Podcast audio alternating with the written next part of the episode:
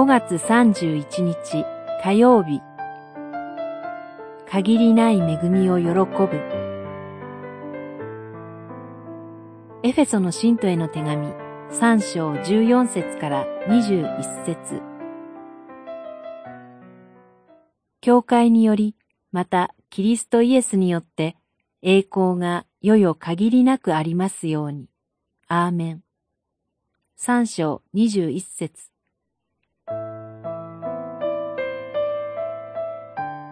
神はご自身を信じる者に求めることをはるかに超えて叶えてくださいます。神は限りのない大きな恵みをあなたにお与えくださいました。どこまでも限りのない恵みをくださる主をたたえ、主を喜んでください。今日の御言葉にあるエフェソの教会には、もともと聖書と何も関係のなかった違法人が集まっていました。人の目には神の恵みにふさわしくないと思われるような彼らに、神はご自身の限りない恵みを与えることをご計画なさっていたのです。あなたはこんなことを思ったことがありませんか？神はこの程度まで恵みを与えてくださるが、これ以上は難しいだろう、自分や周囲の状況をもとにそう判断してしまうかもしれません。驚くことに神はあなたのうちに精霊をすでにお与えになり、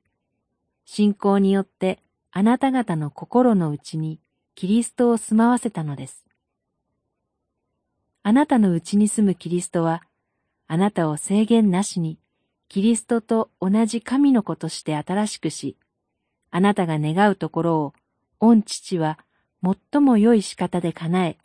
主の栄光を輝かしてくださいます。今日も主をたたえ、主を喜んでください。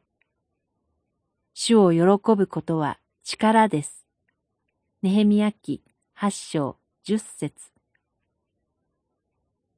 祈り。